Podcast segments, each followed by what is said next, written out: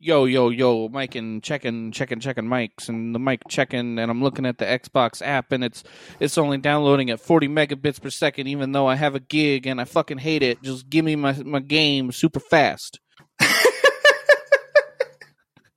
The world's worst rap about fucking downloading video right. games. Slow ass internet. Your Xbox Game Pass Game of the Month Club. I'm Spencer. And I'm Mark. That spells spark. Your spark of inspiration to explore Game Pass. Charging sequence at thirty percent, fifty percent, Chief, seventy percent, ninety percent. This is Spark Pass.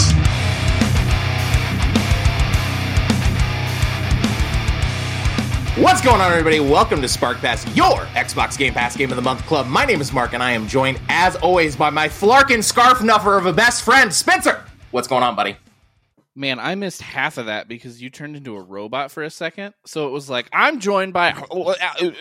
I was like, what? Well, it was a bunch of nonsense words from a fictional space game. So, like, you know, it's fine. I, I turned into a machine for a moment, apparently. That's totally, you know what? This is why we record things separately. This is why we don't have, like, one recorded, like, Discord call or whatever, because you'll end up with those occasional moments where it just turned into a robot. Yeah, it just completely breaks. And it's like, all right, cool. Well, this is garbage. Great. Glad we're having a conversation like this. This is why we use Zencastr, everybody. This is not a paid advertisement, by the way. Um, Zencastr has been pretty great in letting us record the show. Anyway, what's going on, everybody? Welcome to your Game Pass Game of the Month Club. Spencer, how you doing, buddy? I'm doing pretty good. It's a it's a rainy, gray, dreary day here, so uh, I'm I'm a little sleepy and kind of just want to like curl up on the couch, you know. But, I one hundred percent uh, feel that we got work to do, so I can't we- do that. We absolutely got work to do. I am, like, battling my sinuses trying to murder me. Yeah, um, I thought you died before we started the podcast. Like, right when the call started, like, I, I, I had... This is gross. I'm telling you right now, folks, this is gross. And I've had this happen a couple of times to me recently, where, like, snot will just get caught on my gag reflex if I'm underhydrated. And that happened this morning right as Spencer joined the call. Yep, and he didn't mute himself to deal with it, so all I heard was just, like, death happening on the other end, and I was like, okay, great. Well, how do I my, deal with this? My co-host is dead. I have to go record the show by myself now. I, just, I have to record it from each each perspective. Right, yeah, yeah, yeah. You just gotta, like, mimic my voice. Yeah, exactly. All right, but thankfully I have lived through my ordeal. Uh, and we've got some Game Pass stuff to talk about. So the game we're talking about this month is Guardians of the Galaxy, and I think it's going to be a really interesting conversation because I think this might be, and we had a little bit of, like, mixed feelings on some games, but I feel like this is going to be the first game, based on the conversations we've had, uh, I feel like this is going to be the first game we really, like, don't see eye to eye on, and I think it's going to be a really interesting conversation. But first... Uh, I would like to, for one, thank everybody for coming to our Twitch streams for the last month. We just started uh, streaming on Twitch, uh, twitch.tv slash sparkpass, doing a once a week every Sunday show. Um, and I've really been enjoying doing those. I know, Spencer, you've been on a couple of them. How, how have you enjoyed our, our SparkPass Twitch experience so far? Uh, I've liked it because I used to stream every Sunday. Um, and this has kind of been... an opportunity to have some some like kick back and relax time while still getting to, you know, be part of the project, if that makes sense. So right. It's been pretty cool, and I, I think we're we're having some good times over there for sure. Yeah, and I've loved being able to check out more of the Game Pass library. Like, I got myself mad addicted to For Honor this month. We'll talk about that later, and I had such fun playing that on stream. But we've gotten to just check out a bunch of stuff from the uh from the Game Pass library in the past. You know, we've been covering a lot of the stuff that's just, just been hitting Game Pass, right? Yeah. Um, but it's been cool to, like, go back a little bit. And we did also play Tunic as well on the stream, but it's been cool to go back to some of the other stuff that we haven't played in a while, or stuff we that came out, like, half a year ago and we just haven't gotten a touch. Um, but, yeah, so those have been fun. If you want to come hang out with us on Sunday... Uh, this Sunday, uh, Spencer, you're on the wheel, and I don't think you've decided what you're playing this month, but we'll announce it on social media. Yeah, I, I've been kind of looking at, at just Game Pass games that are out there, and I'm not going to lie to you, Mark. I am really, really leaning towards trying out um oh what is it The Good Life. Oh yeah.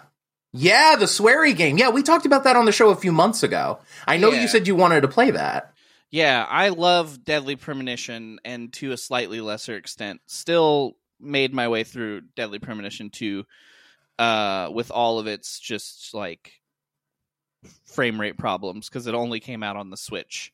Right. Um, but this is another game from the same creator that's slightly the same but slightly different. It's not, it doesn't look like it's like a survival horror game like uh like the Deadly Premonition franchise is, but it still has just a, a giant what in the actual hell is happening around me vibe. Right. And I, I dig that. I dig that a lot. So I'm a I'm kind of leaning towards giving that one a go. Awesome. Well, uh you can check that out this Sunday, or Uh, if you decide to play something else, you know, it'll be whatever that is. Uh, and every single Sunday on twitch.tv slash sparkbash. Just wanted to get in a plug for that real quick. All right, let's get down to business to defeat the Game Pass library today. Uh, you ready for some Game Pass news? Yo, hit me with that news. All right, so I did want to mention briefly a couple of games that are already out on Game Pass. I missed one last month that I wanted to bring up real quick. Um... Came out right at the tail end of March, which is why we missed it. Weird West is out on Game Pass now.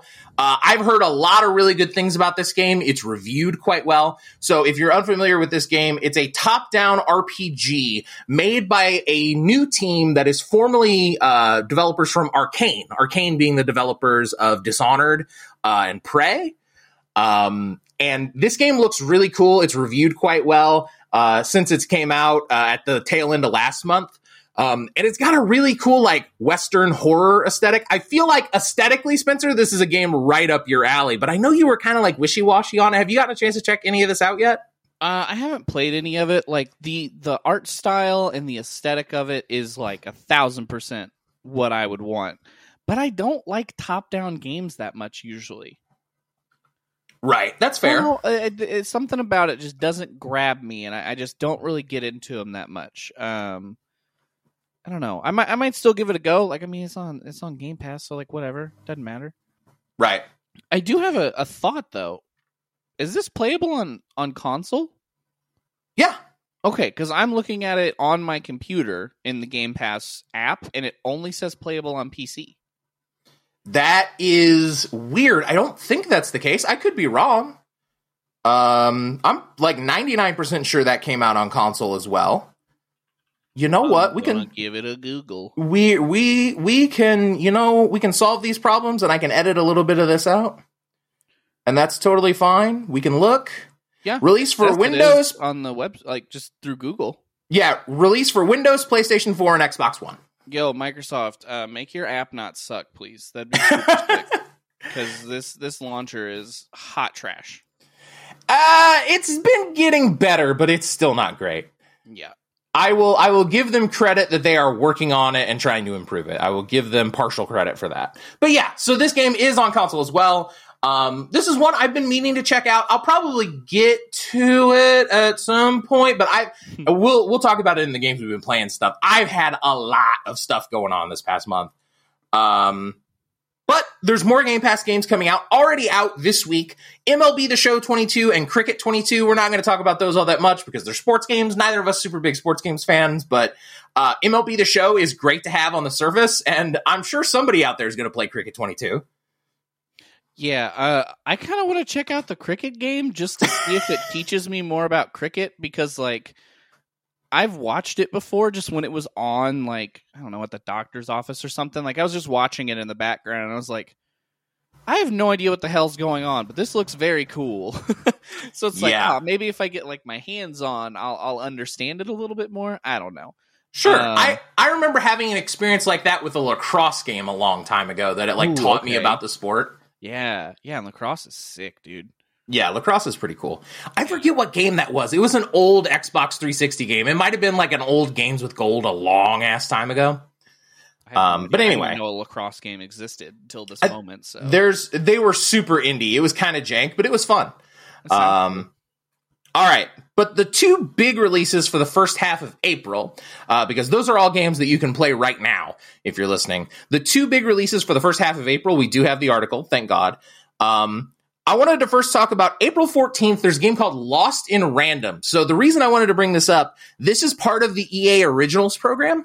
And E A Originals being the program that brought us Unraveled one and two and A Way Out and noted Game of the Year candidate, It Takes Two. Um, and you know, we make fun of It Takes Two a handful of times for winning Game of the Year, but like, it's still a good game. It's fine. I, I didn't like that game very much. I'm not going to lie. Um, I mean, I didn't, I like certainly didn't enjoy it as much as A Way Out, but like, I don't know. I thought it was a good game. Like, it wasn't garbage by any means, but like, I don't know.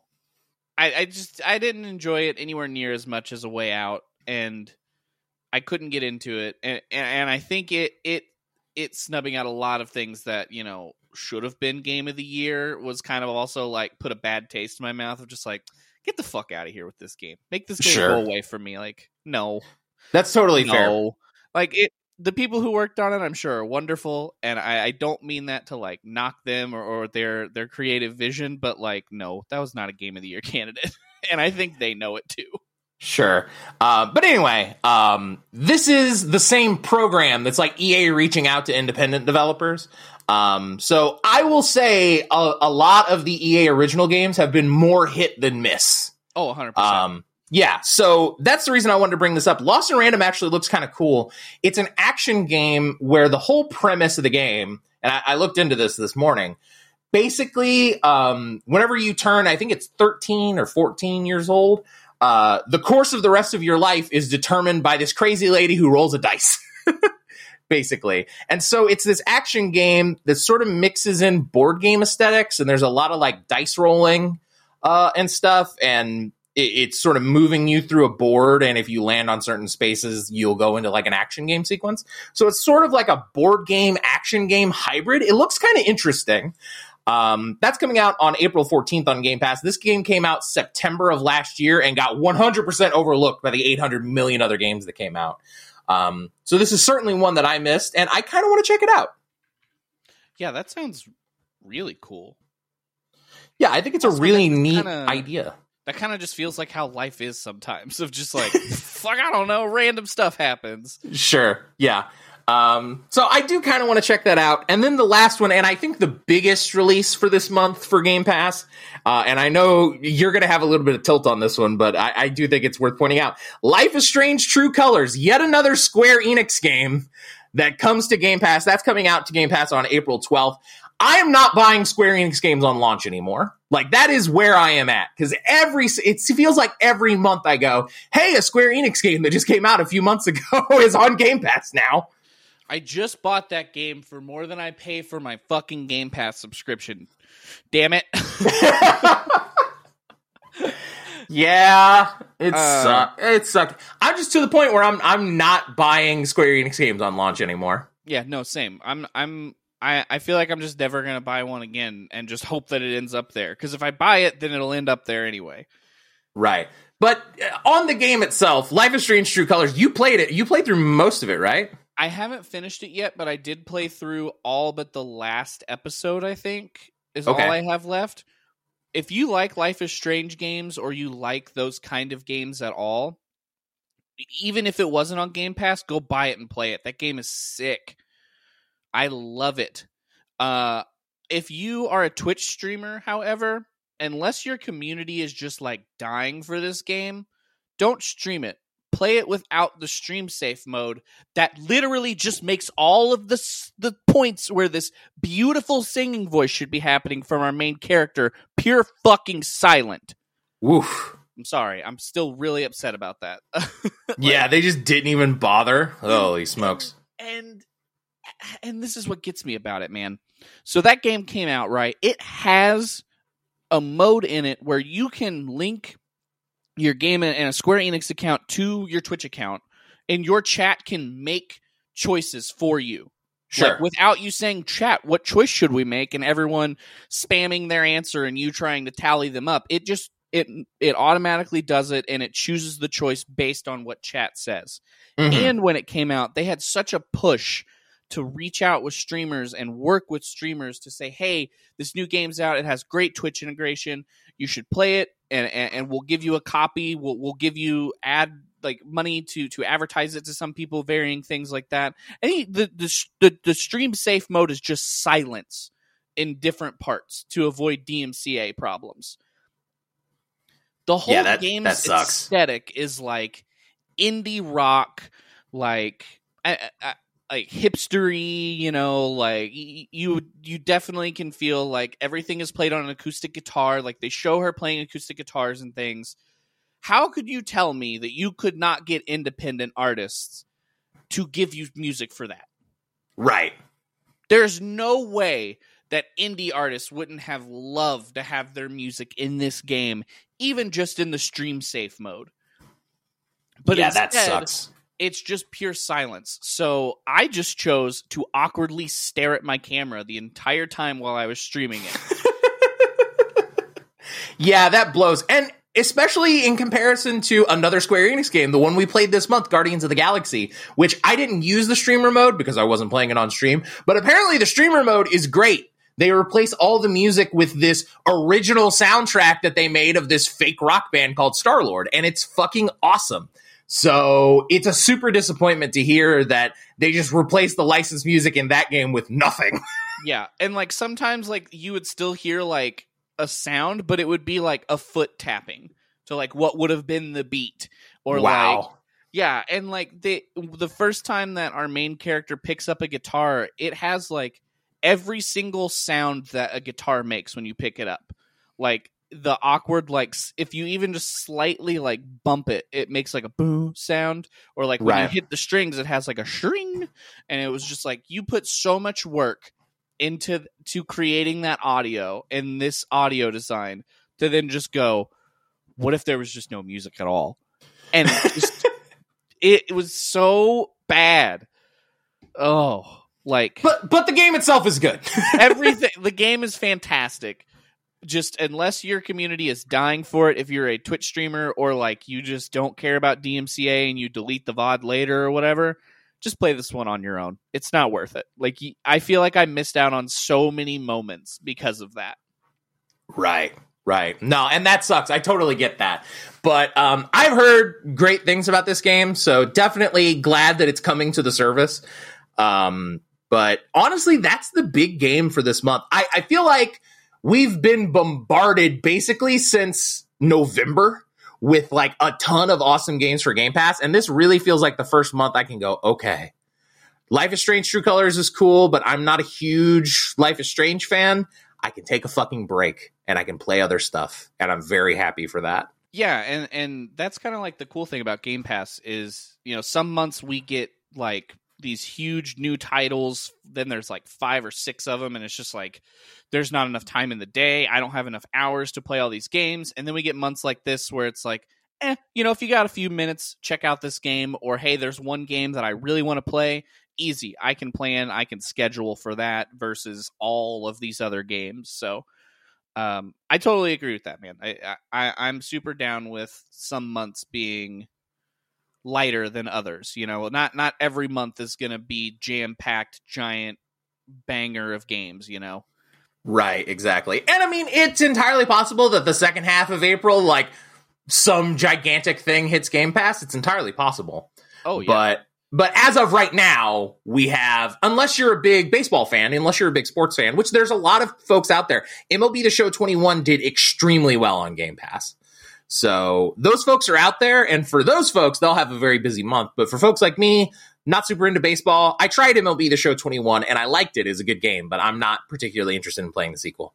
Um, yeah, I'm not big on baseball, but from what I've heard um, from people who are either big baseball fans or just like sports games, M L B The Show seems to be like almost like top-tier sports game right now. You know, yeah, it, it's pretty pretty. well regarded with fans. There's not usually a lot of people complaining about it, where I feel like I see a lot of uh a lot of people complain about FIFA and Madden and stuff every year comparatively.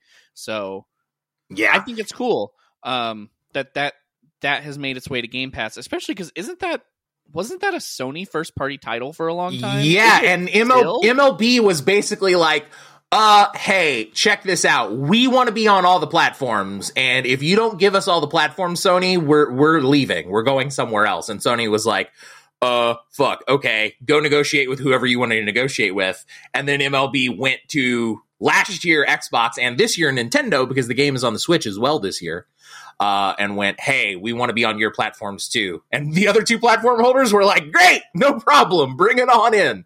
Uh, so Sony kind of lost their one of their bargaining chips with that because M L B wanted to be on all the platforms. Yeah, and I mean, it's it's kind of hard to blame them. You know, it's it.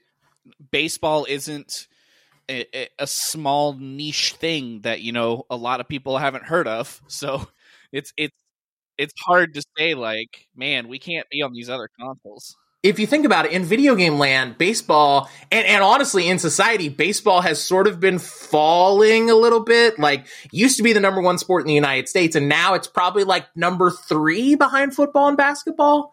So I understand them wanting to appeal to a wider base of younger folks, mm-hmm. especially because baseball does have this. I, I've got a bunch of friends at work that are big baseball fans.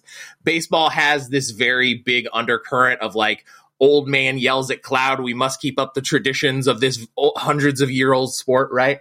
Yeah. Um, it has this issue. So appealing to that younger generation with a really great video game that has been locked to one platform for like half a decade or more, um, getting that to a wider audience is great. And Game Pass is the widest audience you can hit, honestly. So very glad that it's on the service, but Um, and I love baseball video games. Baseball video games are my favorite sports games. Um, but I don't know that I'm going to go too buck wild on the show this year.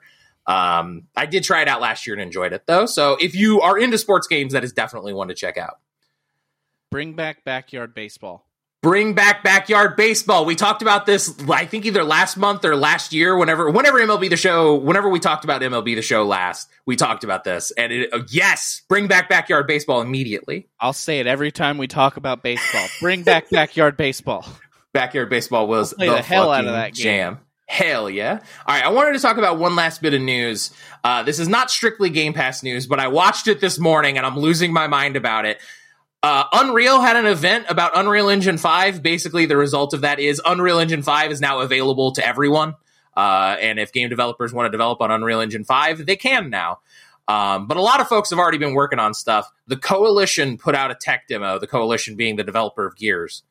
Um, oh my fucking God, this technical demo is beautiful. I don't know if you've seen this. I haven't seen it yet. I need to watch this. You need to. Uh, they did make it abundantly clear that, like, this is not the next game. This is not the game we're working on. This is just a test. Um, they did make that abundantly clear, but man, I'm so excited to see what the Coalition does outside of Gears, because I, I, I mean, obviously last year I really fell in love with Gears of War. Um, but I think the Coalition is this immensely talented team that nobody talks about. Like, it feels yeah. like they've been they've been pigeonholed as the Gears of War studio, and the fact that they're working on a new I P that's their own and they own it, and it doesn't have this ten-year associated history with like Epic and stuff. I'm very excited to see what they do, and if this is the first indication of what it is, it it it, it ve- launches very highly in my most anticipated games. So uh, I just pulled it up to to mm-hmm. watch it while we were talking here. Holy shit!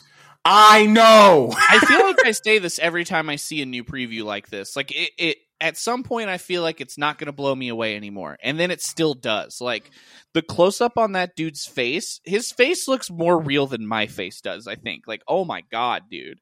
Yeah. This like, is on amazing. A techni- on a technical level, it is absolutely Bro. fucking ridiculous. The like volumetric fog that comes up. Yeah, like towards the very end. Holy shit! I am it, so good. I am extremely excited about whatever the Coalition does. Yet, I, in fact, I did uh, on the Spark Pass Daily News on TikTok and Instagram. I stopped everything today and I was like, "Listen, you motherfuckers! Like, go watch this." Stop listening to the sound of my voice. Check this out. Uh, I'm very excited about it. I'm very excited to see. And they announced, Microsoft announced like eight of their studios are working with Unreal Engine five for their next project, including Rare, which I think is quite interesting because we hadn't, Ooh. I don't think we had heard, I mean, obviously they're working on Everwild, right? So to me, that says Everwild's in Unreal Engine five. I don't think we had had that confirmed. So yeah, that's really that interesting. That is extremely interesting to me. Um, so I, I'm really curious to see what other Microsoft studios end up doing with Unreal five, because Unreal five does look very cool. Uh, but if you wanted, if you asked me my most anticipated, it is definitely seeing what the Coalition does outside of the bounds of Gears, because I love Gears, but I, I want the Coalition to have something that's their own. And I feel like they're the secret weapon, man. Like, everybody's talking about, oh, Microsoft needs a third-party action-adventure game that, like, Sony nails, these, like, movie-aesthetic games. I feel like the Coalition is that studio, and they just haven't had a chance to show it yet. Yeah, I, I, I can definitely see that. I'm excited to see what else they do. Like, I agree with you. I love Gears. Um, the franchise is cool. I like pretty much everything about it, but at some point, I also want to see, like, what else can this studio do? You know what I mean? So I'm excited. Yes, one hundred percent. Give me more. I, I, give me give me everything you got, Coalition. I'm very excited about it. Uh, and, I mean, also, give me Gear six at some point, because we do got to wrap that story up. But, like, well, you yeah, know. Like, I still want Gears, but just also, like, other stuff. Right, yeah, yeah, yeah. If you want to work on this and then go work on Gear six, that's totally fine. Yeah. Um, I can wait on Gear six for a little while. Apparently, um, there's a whole ass Unreal Engine five keynote. Yes, this keynote. That's what I'm talking about. It's like a whole thirty minute thing, and it's like a bunch of developers talking about Unreal five. Man, I know nothing about making things in these engines, but you better believe I'm going to watch that and pretend I know what the hell's going on. Right, exactly. I feel like so many gamers are like that. Like, everybody's talking about their teraflops and their one hundred eighty-five F P S and all this shit. None of us know how to make any of this shit work. Like, yeah. But seeing that behind the scenes stuff is cool. But, you know, I also feel like there are, you know, especially like the, you and me, we could put our heads together and figure out how to use Unreal Engine a little bit, because it, there's also a lot of stuff to do with like uh, like creating video in it and, and, and three D rendering and stuff. We could totally right. figure that part out. I, I could never put together a video game in it, because I'd be like, okay, well, why the hell does this happen when this happens? But if I just need something pretty to move around, I can do that. Sure. I can yeah, fumble I'm sure. my way through that. Right. I mean, we can fumble our way through anything. I mean, we've been fumbling our way through a podcast for about a year now. So, yeah, pretty much. I've been fumbling so, my way through life for twenty-nine years. Right. Yeah, yeah. Oh, I've been fumbling for thirty now, dude. Jesus. Okay. I don't want to have a crisis in the middle of our podcast. Um, so I'm going to move on.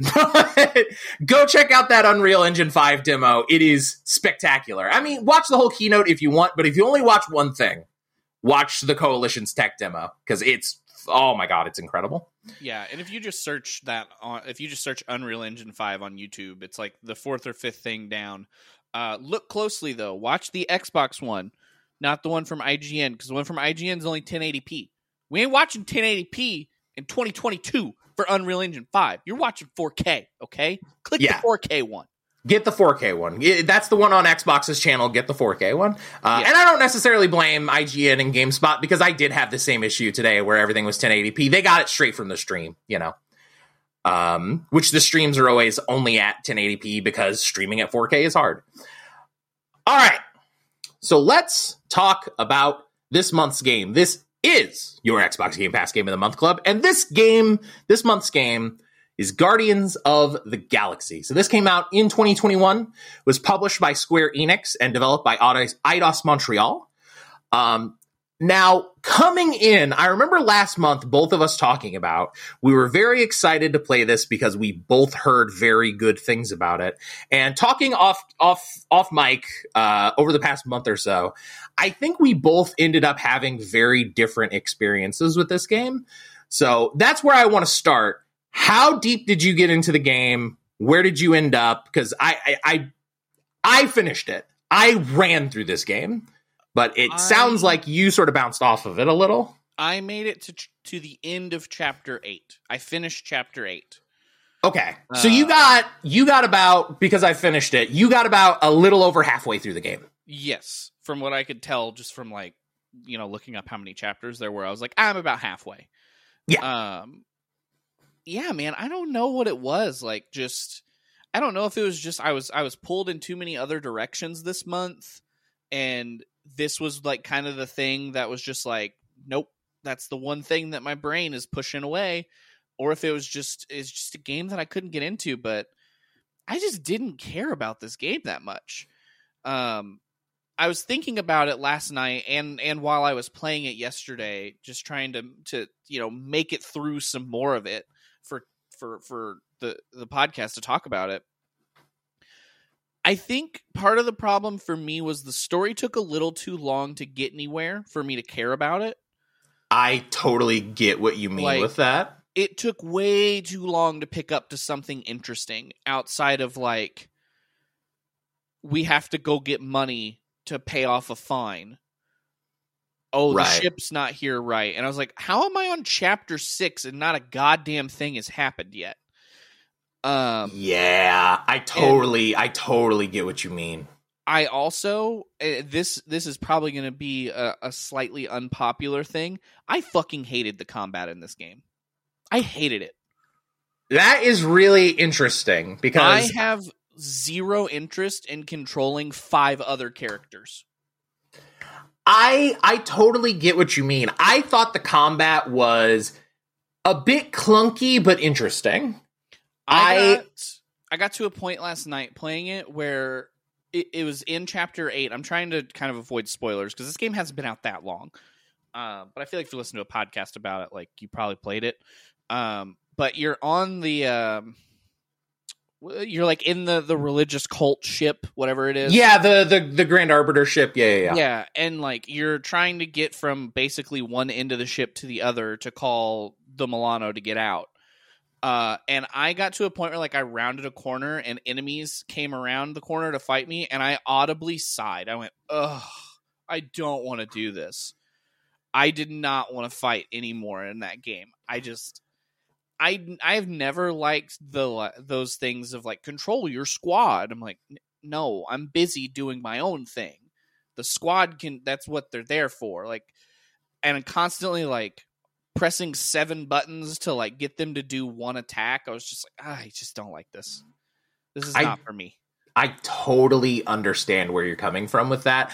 I mostly.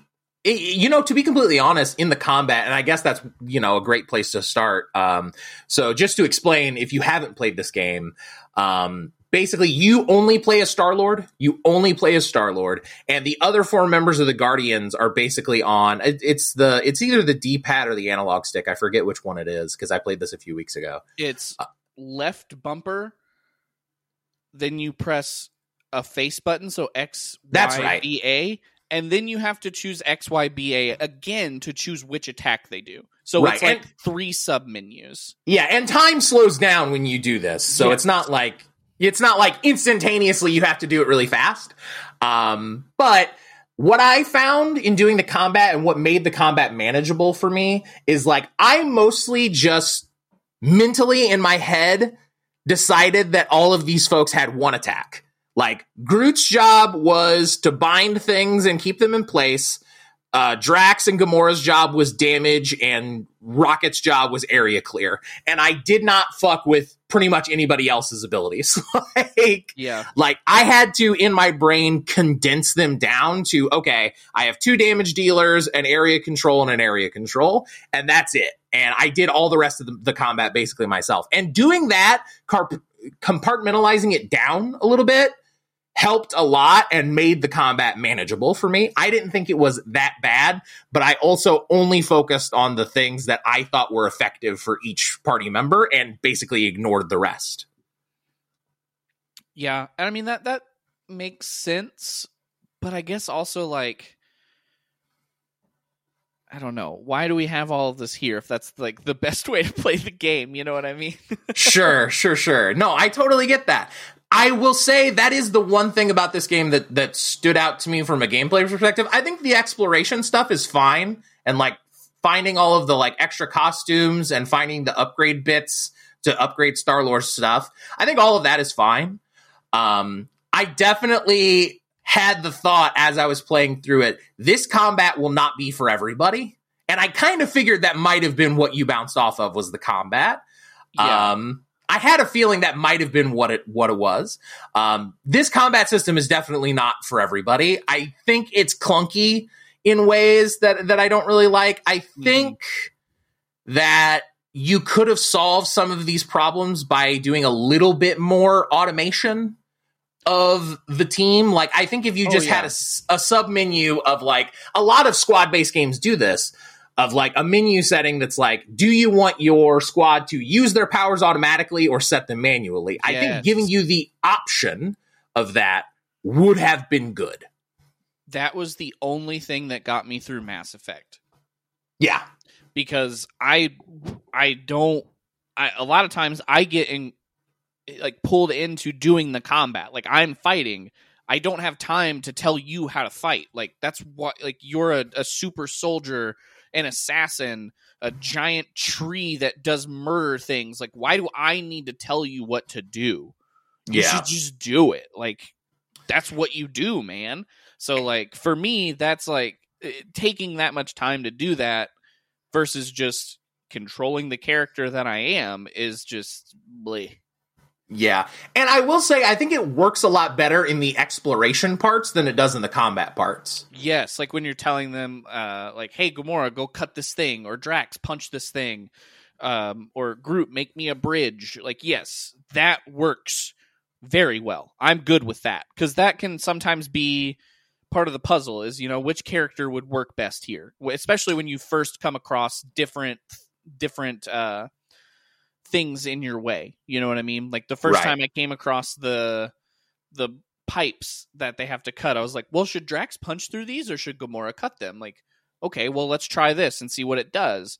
But after that, it was, you know, kind of just choose who you need to, but it works well there. And I can understand that part of it, of like, hey, you know, Peter Quill is the leader and he tells Groot, hey, I need a bridge here, man. Can you make me a bridge? And he's like, I am Groot. And then you have a bridge. Great. But when I'm in the middle of combat and it's like, okay, well, all of these people who have special powers or special like weapons are just kind of smacking all the enemies or punching them, they need to be reminded that they can throw grenades. Like Groot needs to be reminded he can grab them with his tree branch arms. No, no, come on. No, that doesn't make sense. Yeah, that's fair. I totally get that. I, I one hundred percent I feel your frustration. I un- totally get that. I think that is the big thing I had to fight through to really enjoy the game. I totally understand where you're coming from with that. Yeah. Um, I will say in the back half of the game, um, as the team gains more trust in you, um, they do start to do some things automatically, and that's mostly in the environmental exploration stuff. Uh, but they don't do it in the combat stuff, and I wish they would do it for both.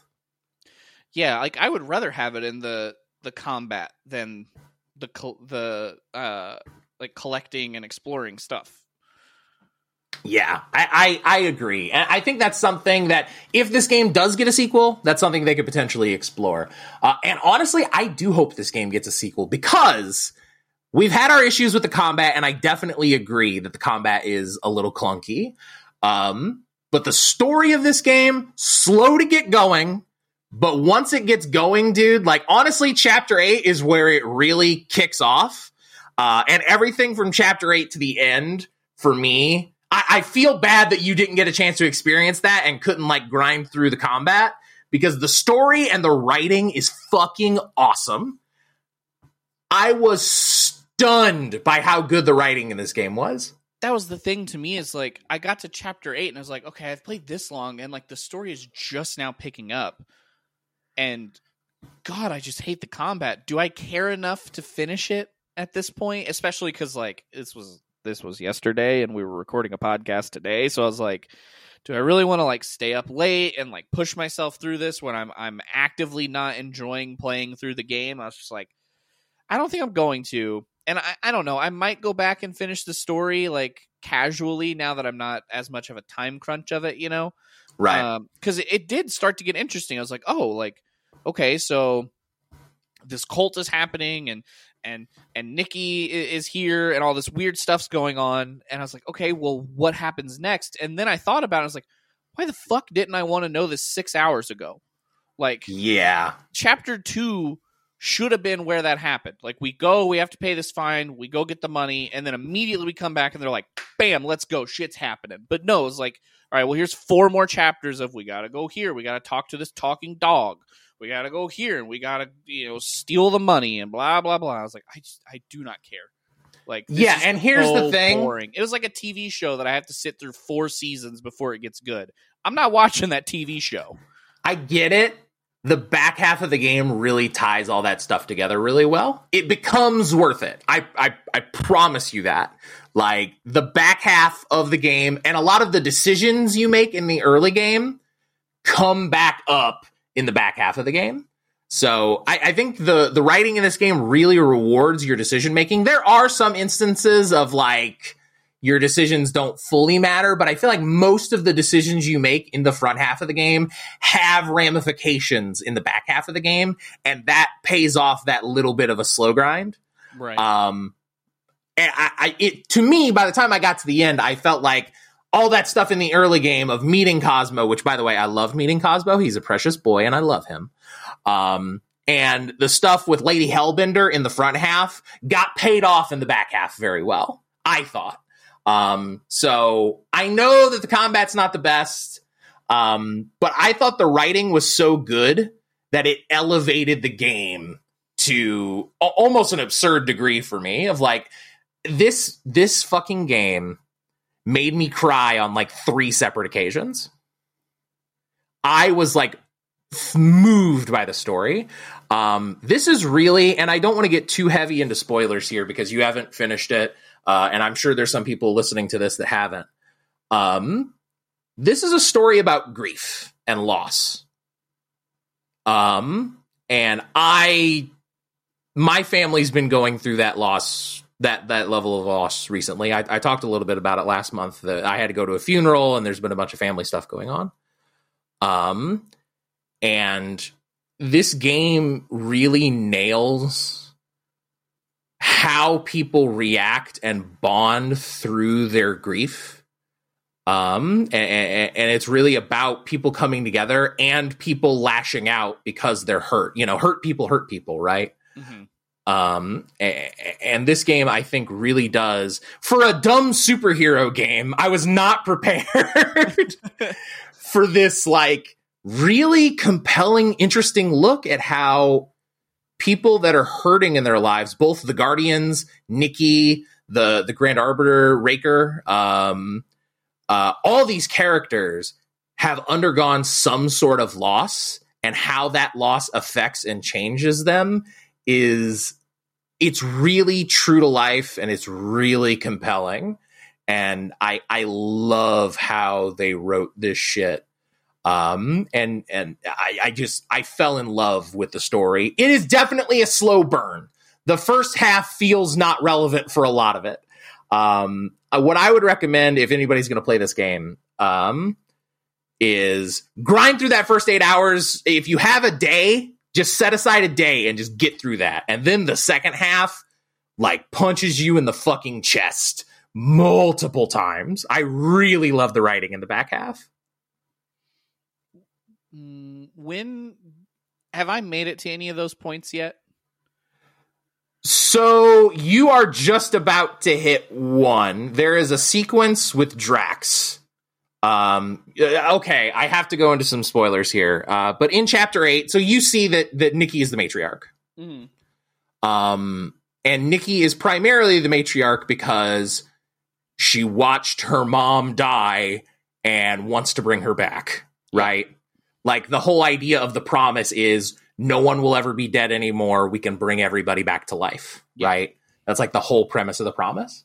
There is a sequence with Drax where Drax gives in to the promise, and we have to go into his mind to stop him from turning on us. And it is gut-wrenching because it's it's about him losing his family. Yeah. His family getting killed by, by Thanos.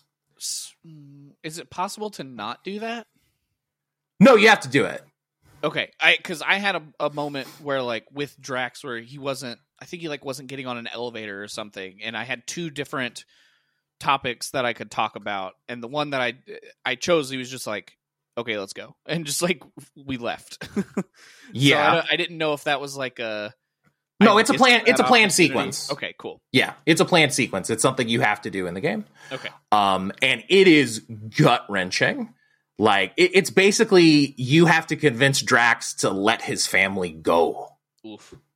And it is rough. It hurts. That sounds rough. Yeah, it, it is gut-wrenching. There's another one that actually really got me, and this is this is one that you would have seen. Uh, and again, this is another spoiler. Uh, Peter's version of the promise is that he gets his mom back. Mm-hmm. The sequence where you have to shoot your mom. Yeah. Yeah, that was a rough one. I was I, I started that, and I was like, you really gonna make me do this? Right, exactly. You have to like mash buttons to pull away from her, um, and you then have to shoot her. By the way, this is a really cool thing. Uh, I didn't do this, but I watched the YouTube video of it after. You can just let her hug you to death, and it's an alternate ending. It's a credit roll. Yeah, the it it did that the first time, and it was like accept the promise or like fight back or whatever the other option was. And I, I sat there for a minute, and I was like, should I just let this go and see what happens? Right. It is an alternate ending, and it and it's uh, horrendously sad, honestly. Um, but both versions of it are like, oh fuck, Jesus, he has to shoot his own mom, Jesus Christ. And I mean, like, obviously, it's a fake version of her, of his mom, but still, but still, like in your in your mind, that's still difficult. You know what I mean? Especially right. like. The way that he's seeing it, it's not like he's he's thinking about it or or anything. It's like a very, very vivid dream. Right, right, exactly. It's like very real. Um, but that's the thing. So like this game has a lot of commentary on like grief and loss, and and strangely enough, how and and this might be I don't know this might be too spicy for the podcast. I don't know how religion can sort of like blind you to some of that stuff. Mm-hmm. Um, you know, I wouldn't say this game is explicitly anti-religious or anything. Um, I wouldn't say that, but it does have some interesting things to say about, you know, that process of grief and how, you know, religious fervor can almost like cover that grief, and you're still hurting. You haven't resolved the problem. You've just covered it with something, and you yeah. can cover grief with all sorts of things, right? It doesn't have to just be religion. Um, But it's it's really it's a really interesting game that has a lot of interesting things to say, which I did not expect from a fucking superhero game. So it really caught me off guard. Especially Guardians of the Galaxy, of all of them, to have like this serious thing, you know, because like usually you think of Guardians and it's kind of goofier and a little more upbeat, and like they're right. joking around the whole time, and Peter's kind of like a. Uh, a goofy, happy-go-lucky guy, you know, and and, and then it's just kind of like, well, hey, this is very serious. It's like, oh, right, okay, here we go. No, I wasn't, I wasn't ready for it at all, and I think that's why it it caught me as much as it did, because I was unprepared for it. Yeah, which um, is probably intentional. Right, right, exactly. It was probably the point they were trying to make, which was very cool. Um, but I definitely think if you're struggling through the first half of this game, uh, either push through or, worst case scenario, watch a YouTube video. Because I think this writing, I'm going to say something bold here, I think it is some of the best video game writing I have ever played. And that is a heavy thing to say, I know. Yeah. Um, but... This this game won narrative awards for a reason. The narrative is incredible. The gameplay is so-so, but the narrative is really, I think, why you need to play this game. Makes sense. Yeah, I, I can I can see that. Um, I did want to talk about one other narrative thing before we go, because uh, we recently launched the Spark Pass section of the Discord, and I actually had a really interesting conversation with our friend Gon in the Discord mm-hmm. uh, about Star-Lord and Rocket's relationship in the early game. Uh, he almost compared it to like having an abusive partner. Um, I don't know if you felt this way, but it was really interesting. Their their relationship in the comics and the movies is sort of like, honestly, it's not that far off from the relationship you and I have, where we just we're sort of bros that shit talk each other, but we love each other, you know? Yeah, like, and I feel like that's kind of a normal thing. Is like, you know, we're we're friends, we care about each other, but it's kind of like, you know, every now and then I'm I'm gonna get a jab in, or like, you know, kind of give you a hard time about something. But then at the end of the day, it's like, no, we we we we genuinely care about each other. Right. That's sort of their relationship in the comics and the movies and stuff. But Gon, and, and I sort of get where he was coming from, uh, felt like Rocket went a bit too far with the jabs in the early game.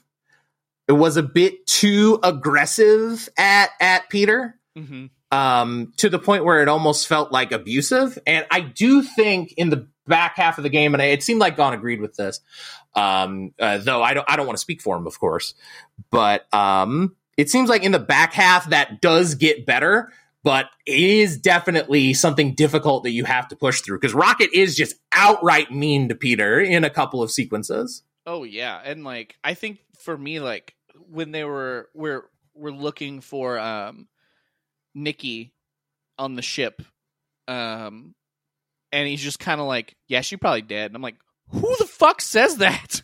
Right. Like, oh my God, dude.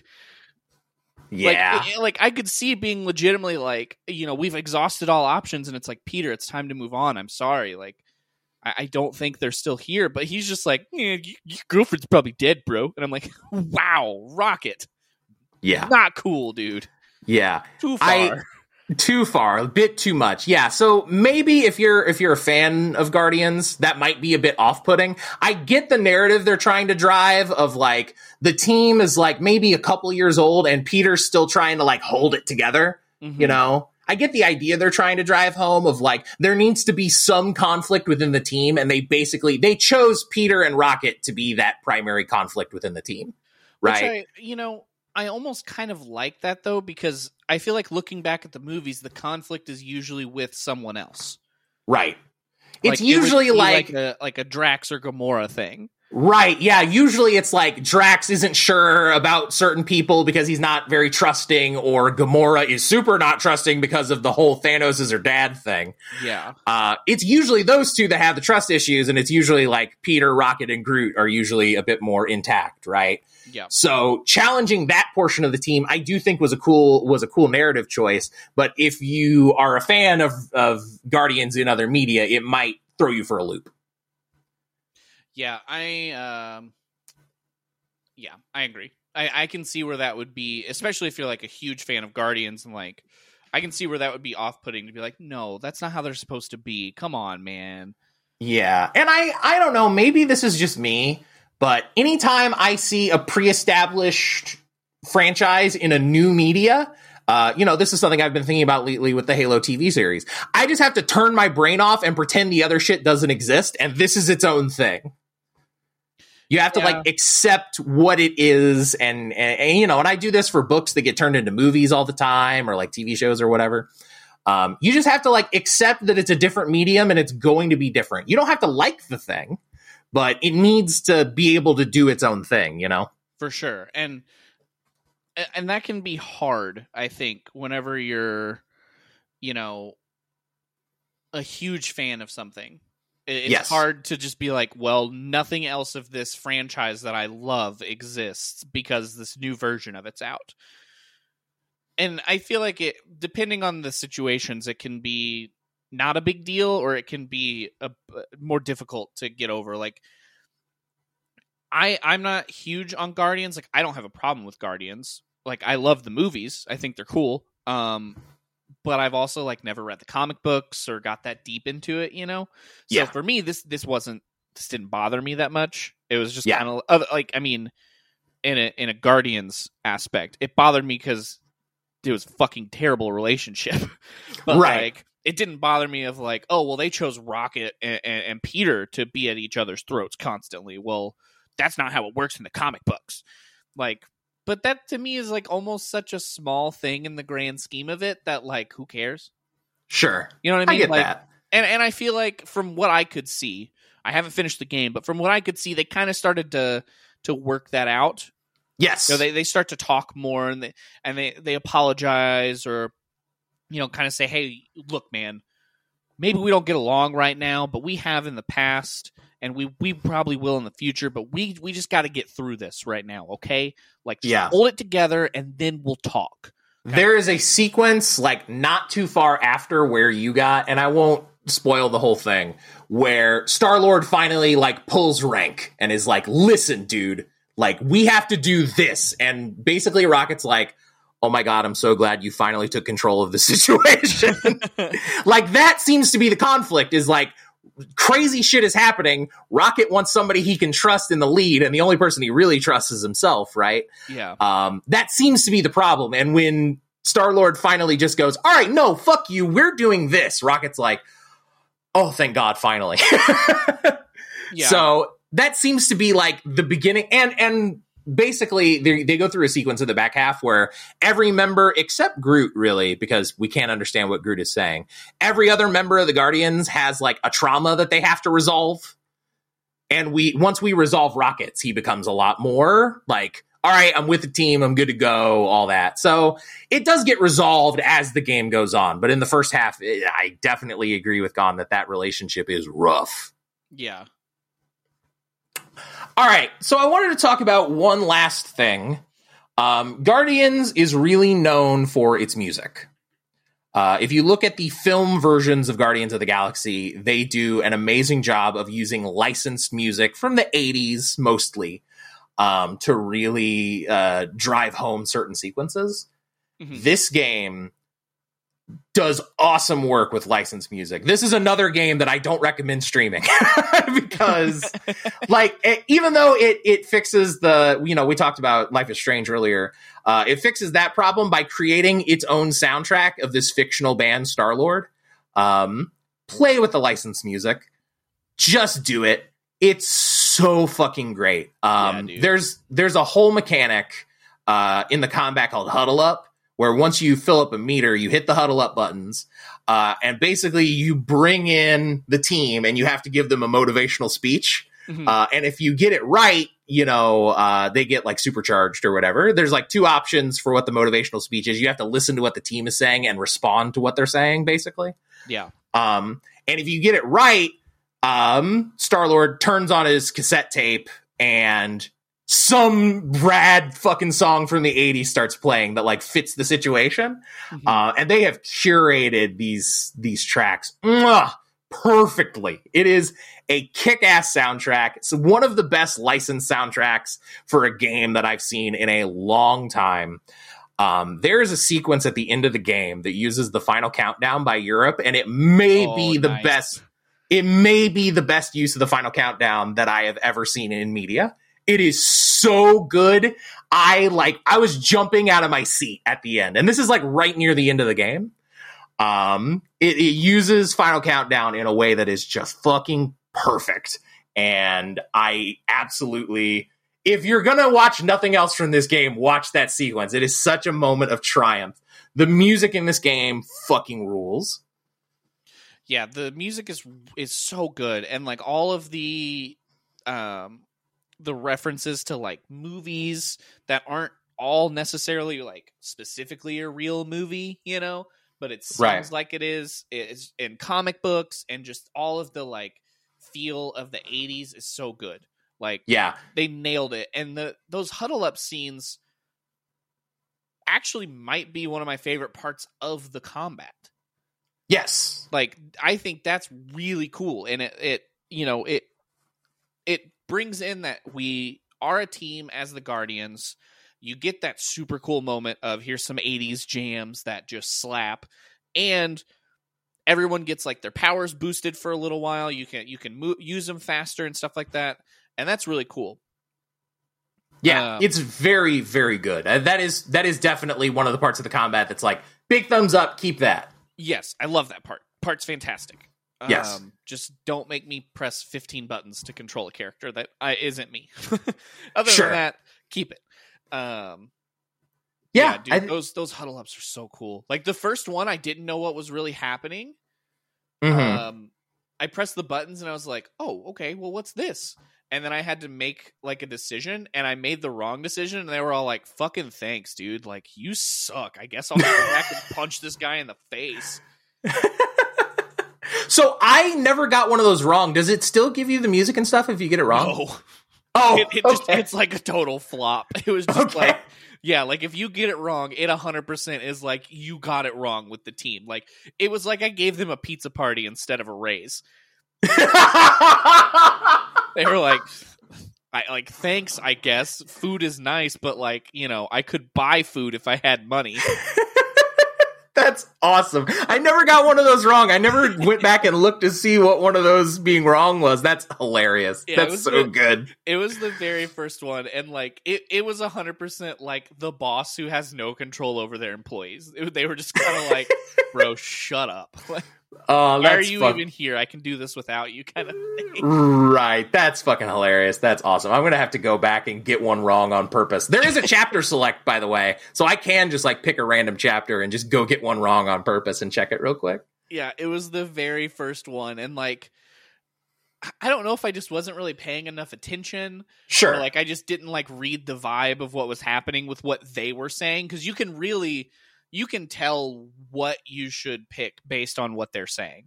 Right. Like, and it does float some, like, to it. Yeah, they lead you a bit. And they do float some keywords behind the team. I don't know if you noticed that. Yes. Yeah, I saw those. Yeah. yeah, yeah, yeah. They sort of float some of the keywords of what they're saying behind them to sort of give you a further idea of what you're supposed to say. Yeah. Um. But yeah, that that's hilarious. That's so funny. I'm going to have to go check that out. Because there are definitely some moments in the in like the actual narrative of the game where Peter's like trying to motivate the team and he just beeps it. Yeah, it's one hundred percent that, but like them right in your face telling you that you just completely screwed up. That's that's awesome. I'm going to have to go check that out. Um, yeah, so overall, as we sort of wind this thing down... Um, I definitely get the sense that I, I enjoyed this way more than you did, but I I can totally see why you had frustrations and problems with it. And I agree that those things are issues. Like for me, this the gameplay was like a six, the writing was like a ten, and it sort of came in the middle to like an eight for me. I think is sort of where I ended up landing on the game. Yeah, I, I think I haven't finished it, so I can't one hundred percent say. But I, I mean, I would say I, I have it like around a six or a seven right now. Like, just sure. I just didn't like the combat, but everything else was pretty good. You know, like the story was a little slower than I would have wanted. Um, mm-hmm. And I think, you know, I probably could have got over the story being really slow if I loved the combat. Right. If the combat was fun, I probably could have been like, okay, well, I don't really care that the story hasn't picked up that much yet because I've heard that it does. Um, and I, at least I'm having fun, you know, beating up bad guys, and that part was cool. But after that, I was like, bleh. Like, I don't like the combat. I'm not interested in the story yet. And I'm like six hours in, having a really hard time pushing it here. I uh, okay, totally understand that. Going for one more chapter and then nothing would happen. I was like, uh, come on, man. So I know it happens. But when does it happen? So I, I, I'm I'm probably going to go back and finish it because I did finally get to the point where the story was, it had like an interesting moment of something's happening beyond, you know, we're seen a, a, as as petty criminals and we have to pay this fine. Um, oh, something happened to this ship and it looks like they're missing. Oh, what could have happened? Like, did they get raided? What happened? And then you find out what happened, and it's like, cool, now everything matters now. You know what I mean? Right, so, yeah. And that really happens around, like, chapter seven, like, around where you got to, yeah? Yeah, I was, like, the in the middle to end of chapter eight when I was like, okay, there's something big happening here versus, you know, I owe money. I gotta get right. money. How do I get and money? I and I will say the the money thing does come up like right around the time, like right around the where you got. The money thing does matter at the end of the game, so don't disregard it. Oh yeah, but, I, I I mean it was just like this isn't an interesting story to me, you know, sure. Of like the Guardians of the Galaxy owe a fine because they were illegally hauling things like. Oh, okay, cool, I guess, whatever. Yeah, it's a good it's a good way to get the thing going, but I agree with you that it takes too long. Yeah, like, it, like it, that could have been done in, like, half the time, probably. Sure, yeah. All right, Spence, where are we coming down on this? I mean, obviously, I think I've made it pretty clear from me talking about this that I'm big thumbs up on this game. Where are you coming down on it? I think you should give it a shot. Um, go in with the thought of you might not enjoy the combat and the story eventually picks up. Um, you just kind of got to get there. You know, it, it is a little bit of a slog.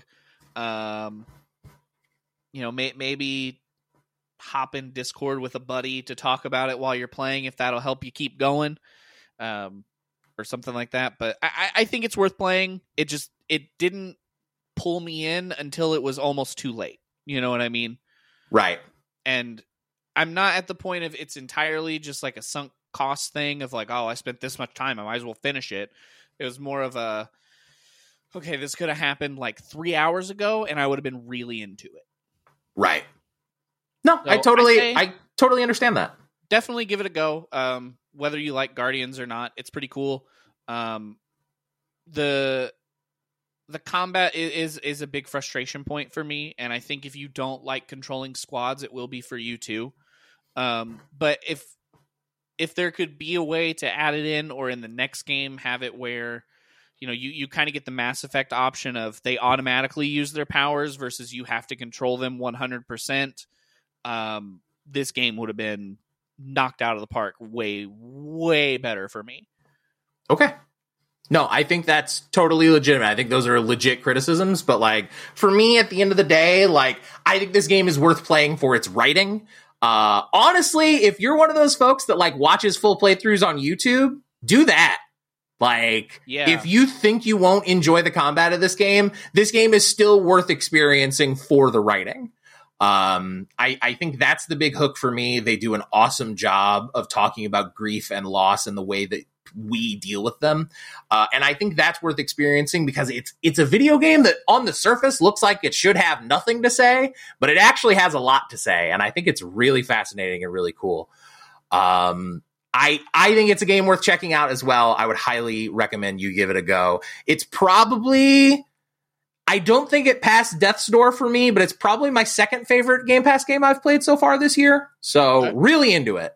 Yeah, um, pretty high up there. Yeah, really, really enjoyed it. Um, go check it out if you get a chance. Uh, all right, man. So what else have you been playing? Um, you know, honestly, I haven't been playing a, a, a whole lot um, outside of some of like the usual stuff that I play. It's been kind of a, a busy month for me with with work and just life stuff. Right. Um, so, you know, I've been playing G T A online on the weekends like usual.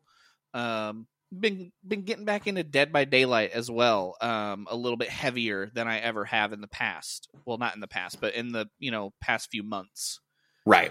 Um they, you know, they've started making a lot of changes and new things are coming out for it, and you know, just as patches come out or like new new D L Cs come out, my my brain gets like, oh, I should play this again. Um so I've been getting back into that, and then I've been playing some Beat Saber still. Yeah, you got a V R headset recently, yeah. Yeah, I did. I don't know if we talked about that or not. I don't know if we did either. I don't remember if I got that before the last episode or not. But either way, I got a V R headset recently. Um, and, like, the main game that I've been playing is Beat Saber. Uh, and it's been... It's a fun game that I can definitely see being a fun party game. But it has kind of been, like, my... My... my uh, like my fitness stuff of like, I'm trying to be active again, especially like now that the weather's starting to get a little bit nicer. Sometimes right now it's not, but you know, we're, we're finally getting to that point of like spring and summertime. And it's like, I'm going to be outside and moving around and doing stuff again. It's like, I should probably, you know, be physically active in some way. And I was like, you know, this, this game is like kind of like dancing, you know, like you move a lot and there's a lot of movement to it. So it, it's been fun, but it's also been nice to have it as a way to, you know, get off my lazy butt and get moving and have a, a, a fun reason to do it. You know, like I, I don't like going for runs. I don't like going to the gym. Like I just, I, I have to have something that keeps me engaged and entertained to work out, as bad as that sounds. Right. Um, but Beat Saber is, has been a pretty, pretty cool way to do that. Cool. Right on. Um, I think the only other game that I've been playing is the one that I've been, I've been streaming outside of Dead by Daylight is uh Ghostwire Tokyo. Oh, yeah, that just came out. How is that? Bro, this game slaps. This game slaps so hard that it, it will knock your teeth out. Um, I wasn't sure what to expect going into it, but dude, it's so good. And I, I haven't even, I don't even feel like I've scratched the surface yet. Yeah. Like, there is so much in this game for it to be such a short game. Like the, the story is pretty short overall, but there's a lot of side stuff you can do with like collecting spirits and, and collecting a lot of things in, in uh, like Japanese folklore and stuff like that. And the, it's, it feels like a first person shooter, but since all of your attacks are done with like hand movements, it feels refreshing. Gotcha. I'm not just walking around with a big old shotgun or a big old assault rifle and just like shooting everything. It's like I have different powers that you can control, sort of like you could in BioShock, but they are gotcha. your, they are your main attack, and then your secondary attack is just like punch, essentially. Gotcha. Um, but if you like horror stuff without being like scared, like you like creepy stuff, um, one hundred percent. I recommend checking this game out. It's made by the same people that made The Evil Within. And from what I understand, it, people are kind of like, this is going to be the next like cult hit from that studio. It's not going to get huge recognition like Resident Evil or Silent Hill, um, where like anyone who plays video games has heard of those probably. You know, it is going to be more like a Deadly Premonition, a game of the people who like it fucking love it and are, are so in. They're so into it. And the people who don't know what it is won't hear about it unless their buddy is super into it like I am and I'm telling you. Right, exactly. Um, yeah, so this is a game that is on my radar because this is a Bethesda game. So this is going to come to Game Pass eventually. It's a P S five exclusive right now because of the prior agreement. I think it's um, a year, yeah. It's P S five and Steam right now. Yeah, for a year. Uh, so this will eventually come to Game Pass. I'm... I'm good with waiting till then. Like, I'm very similar to where I'm at with Deathloop of like, I'll wait till it comes to Game Pass. For sure. But I am very excited to give it a go because I, The Evil Within is a bit too much for me, but I like, I like wacky over the top horror versus like actually scary horror. Um, and The Evil Within is a bit much for me, but Ghostwire Tokyo, where you're like a fucking space ninja wizard man and murdering shit, that sounds a bit more up my alley because I have a bit more control there. Yes. You know, I think uh, this is a, you just described it perfectly. You you are in control of your own fate. Yes, and I, I yeah. think it's it's also so far anyway. For the most part, it's been a lot less like jump scary than a lot of scary games are nowadays, especially. And it's been a lot less like just outright ridiculously grotesque. Um, like there are a lot of ghosts that I've seen. Like there is especially one set of ghosts that has like just like this huge mouth that takes up basically their whole face. And mm. it, it's it's pretty gross to look at. It's kind of creepy, but it hasn't been like, you know, limbs are getting sawed off and, and blood and guts everywhere. Because, you know, it's kind of what we saw with a lot of The Evil Within from what yeah. I've seen. I haven't played those games. They're on they're on my list, but I haven't played them yet. Um, so I think this is kind of that good balance of, you know, you don't love being grossed out or you don't love being super scared, but you're not opposed to like ghosts and stuff. I think this is a good game for people like that. Right on. Sick. I'm I'm very much looking forward to trying it out down the line. Yeah, and this was, I toyed back and forth. I was like, man, should I just wait for it to come to Game Pass? And then I was like, no, I, I can't wait on this. I'm too I'm too interested in what this game is. And now that I started playing it, one hundred percent glad I didn't wait. Um, if it had come to Game Pass and came out on Xbox at the same time, like with a physical edition, and I started playing it on Game Pass, I probably would have went and bought it. That's how much I like it. Sweet. It's awesome. Sick, dude. one hundred percent worth the money I paid. I'm I'm super glad to, to hear that you're enjoying it.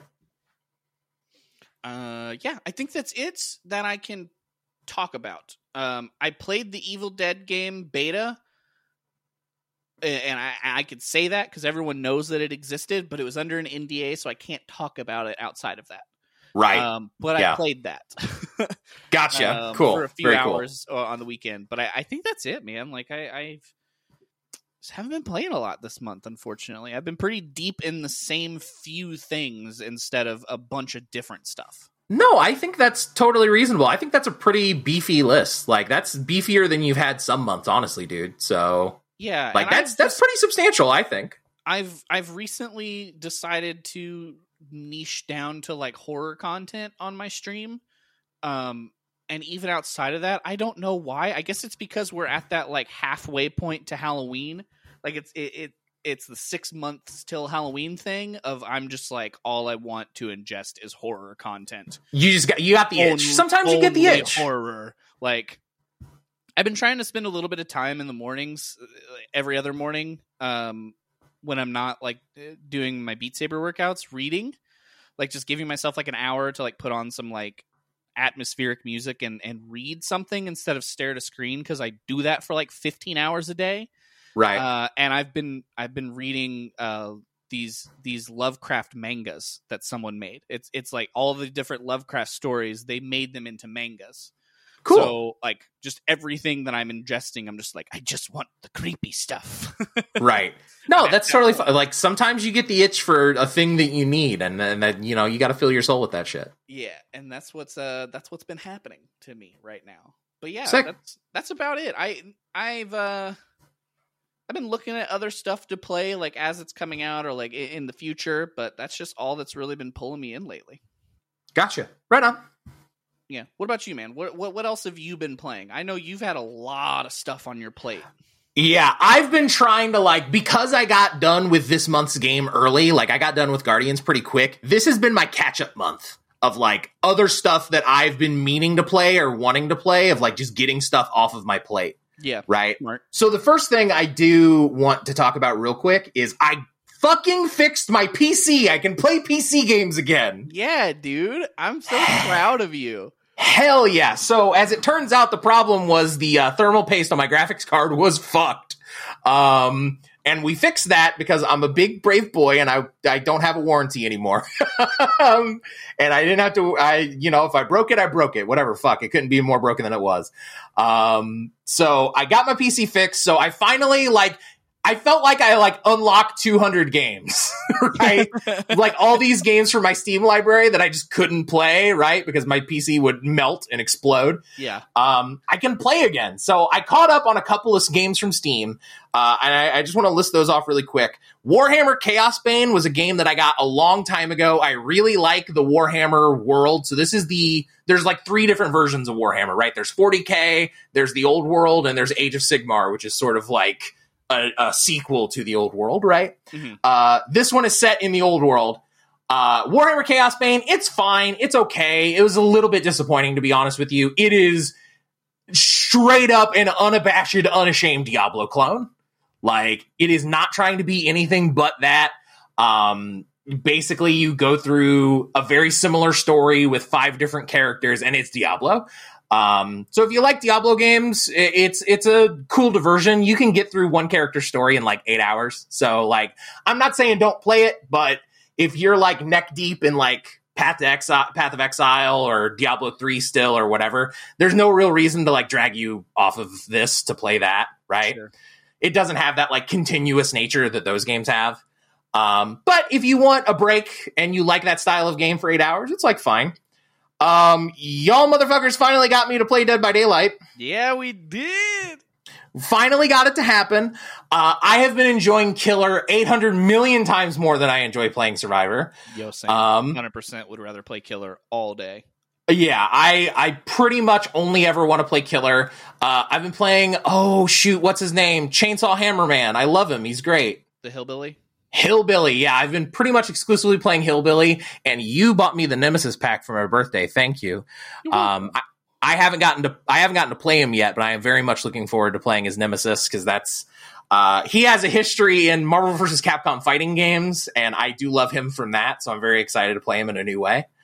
Um, a bunch of other P C games, man. Like I just like started randomly installing P C games that I knew I could, I haven't been able to play for like a year and for like several years. And I just like started randomly installing stuff and going, trying things out for fifteen minutes at a time. Bunch of stuff that's like, I only played it for like half an hour. So I don't even really like want to give full thoughts on it. Right. Yeah.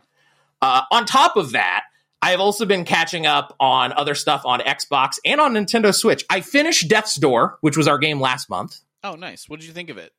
Uh, it is my favorite game I've played on Game Pass this year, and it is up there in my twenty twenty-one Game of the Year list. It's extremely good. Okay. Damn, that's that's high praise.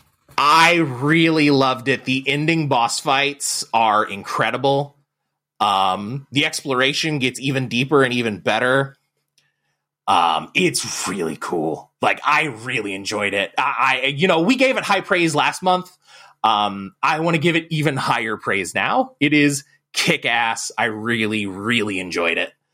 Um, I started Tunic on our stream. Yeah. Have you finished that yet?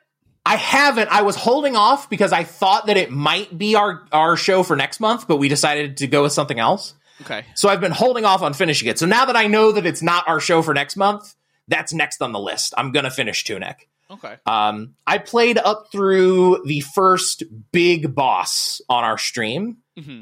Loved every second of it. Yeah, you I, were into it. I love that game. Tunic is so fun.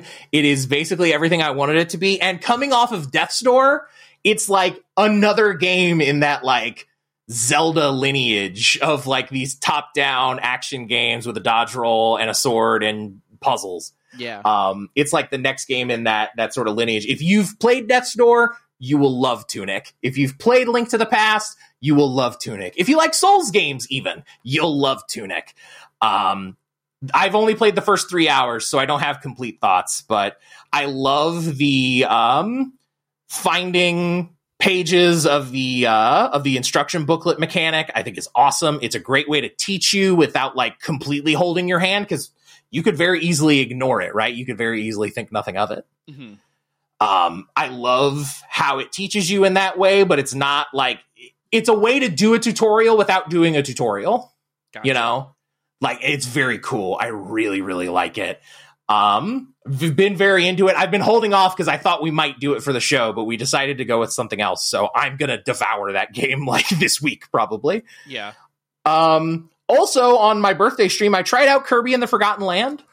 Um, the new Kirby game that just came out. It's solid. It is definitely, if you like Kirby games, it is, I think, better than Star Allies was. Star Allies kind of lost me. I wasn't a big fan of it. Um, this is sort of a new take on Kirby. They decided to go more like a, like a three D. I would almost compare it to like, they decided to take it in like a more three D Mario direction. It's not quite that exploration heavy, but it does have the same kind of like exploration ideas of like, you can go off the beaten path in these little worlds. Uh-huh. It's not open world. We initially thought it might be an open world game. It's not. Um, it's more like open area, open environment. There's stuff to explore within each little zone, but it is still pretty, you know, it's, it's still a guided tour. Right. Right. Um, so it's enjoyable. I'll probably finish it up. It, it's only like an eight hour game, so I'll probably finish that up soon. Uh, I got I got through like, there's seven worlds, and I think I finished world three. So I'm about halfway through it. Okay, that's not too bad then. That, that's, yeah. That's doable. Yeah, super doable, super fun. Uh, also co-op. I haven't gotten to play the co-op yet, but if you want to play it with a buddy, uh, you totally can. You can play as that dripless freak bandana Waddle Dee that gets no powers and is whack as fuck. Um, but it is only I, local co-op. Correct. We should play yeah. it if you didn't yeah. already. I mean, it's a Nintendo game, you should assume. um, to be to be completely honest. The last game I played this month, and this is the one I think I'm the most surprised that sucked me in. I got sucked back into For Honor heavy this month. Yeah, you really did. I, I feel like that kind of came out of nowhere. It really did, dude. Like, honestly, I- I'll tell you what happened. I was looking for uh, stories for Game Pass news on TikTok and Instagram, mm-hmm. uh, which I do every single day, Monday to Friday. I was looking for stories, and I stumbled across this story that they were adding crossplay. And I was like, oh, that's cool. Like, I played For Honor, like, right when it came out, uh, and played it for, like, maybe a month, and then dropped it and never really touched it again. Yeah. Um... And then when they announced crossplay for it, I was like, oh, that's super cool that, like, the populations are going to come together because, like, most of the player base had transitioned to P C at this point because for a long time it was the only version that's sixty F P S. Mm-hmm. Um, now, of course, with the new consoles out, every version of the game is sixty F P S. Right. Um, so, you know, they, they've brought the player base together, and it's it's so cool. Uh, I've really been enjoying that game. What the reason you play For Honor is for the fashion. Like, it is basically cool soldier dress up the game, but there's also a fighting game in there. to be completely honest with you. Like, and it's just, I don't know, man. Like, I don't know why it hooked me, but it totally hooked me. I finished the event pass yesterday, and that's thirty levels. So, damn. Like, I've been on the grind, dude. Like, I've yeah. one hundred percent. I got my Shugoki up to Reputation five. So how the how the reputation system works is... uh. You gain levels on each individual hero, and once you get twenty levels, you earn a rep. Okay. Um, and it just keeps going up to, I forget what the max rep is. I think it's ma- I think it's eighty, I think is the max. Um, so I got to rep five on my main Shugoki, so that's what? one hundred levels? Jesus, dude. And I and I hadn't played Shugoki back in back in the day whenever I played it.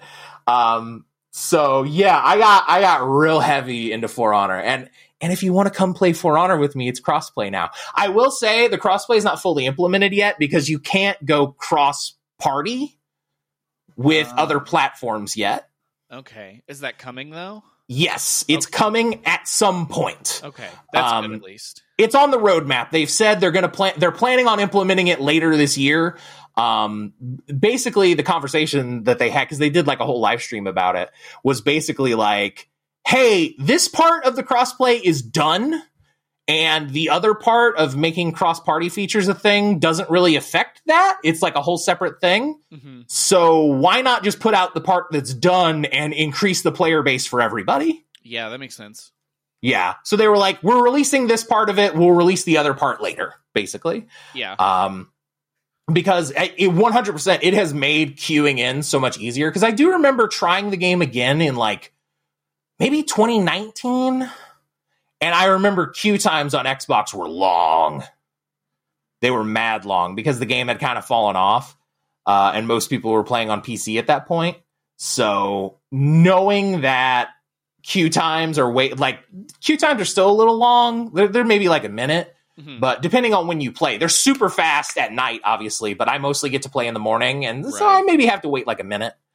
Um, that's but that's not bad at all. There's there's still plenty of people playing the game. Somehow this game has soldiered on through the years. Like, I one hundred percent thought this game was going to die within a year, but credit to Ubisoft, man. They seem to be like, it's weird that they're chasing the like free to play, like games as a service model so hard with all of their new releases, mm-hmm. because between Rainbow Six Siege and For Honor, they kind of got it on lock already.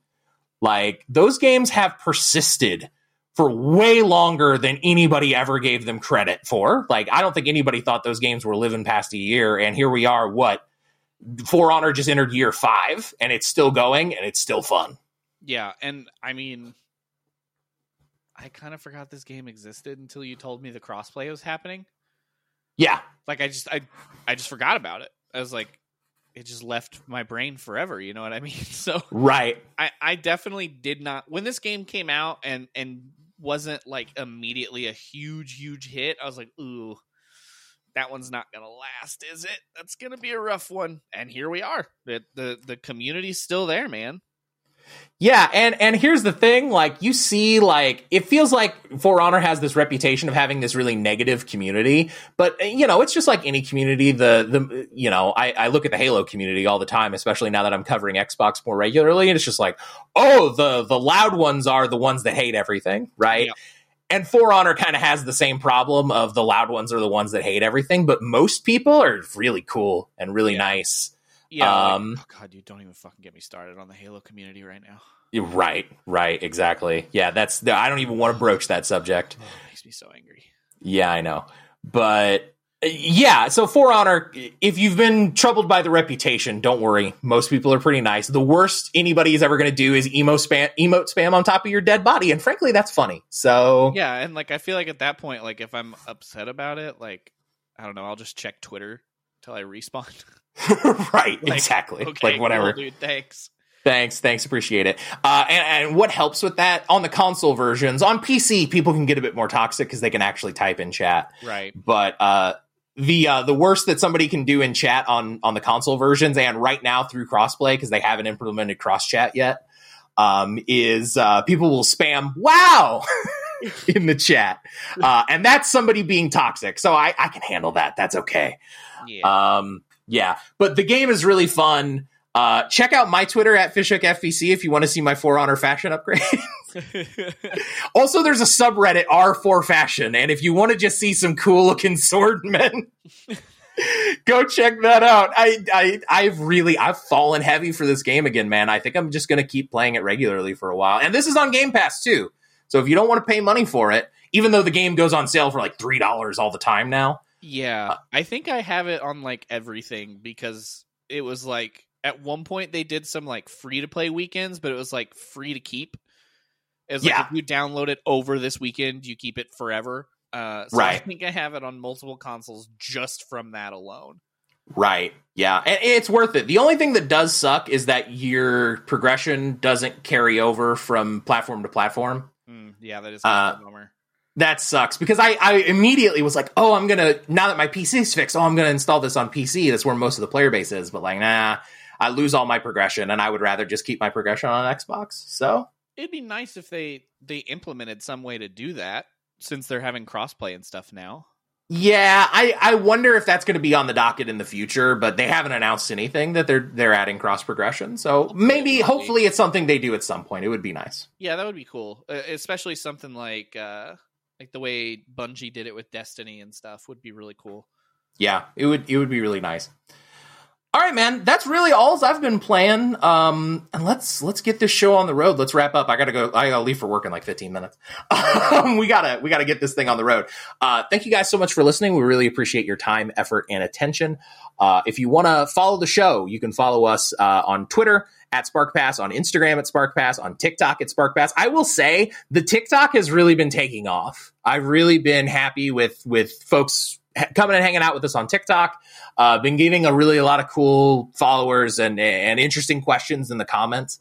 Uh, it's been really fun to like hang out with y'all on, on TikTok. I did not expect to enjoy this app at all, and I'm really enjoying it.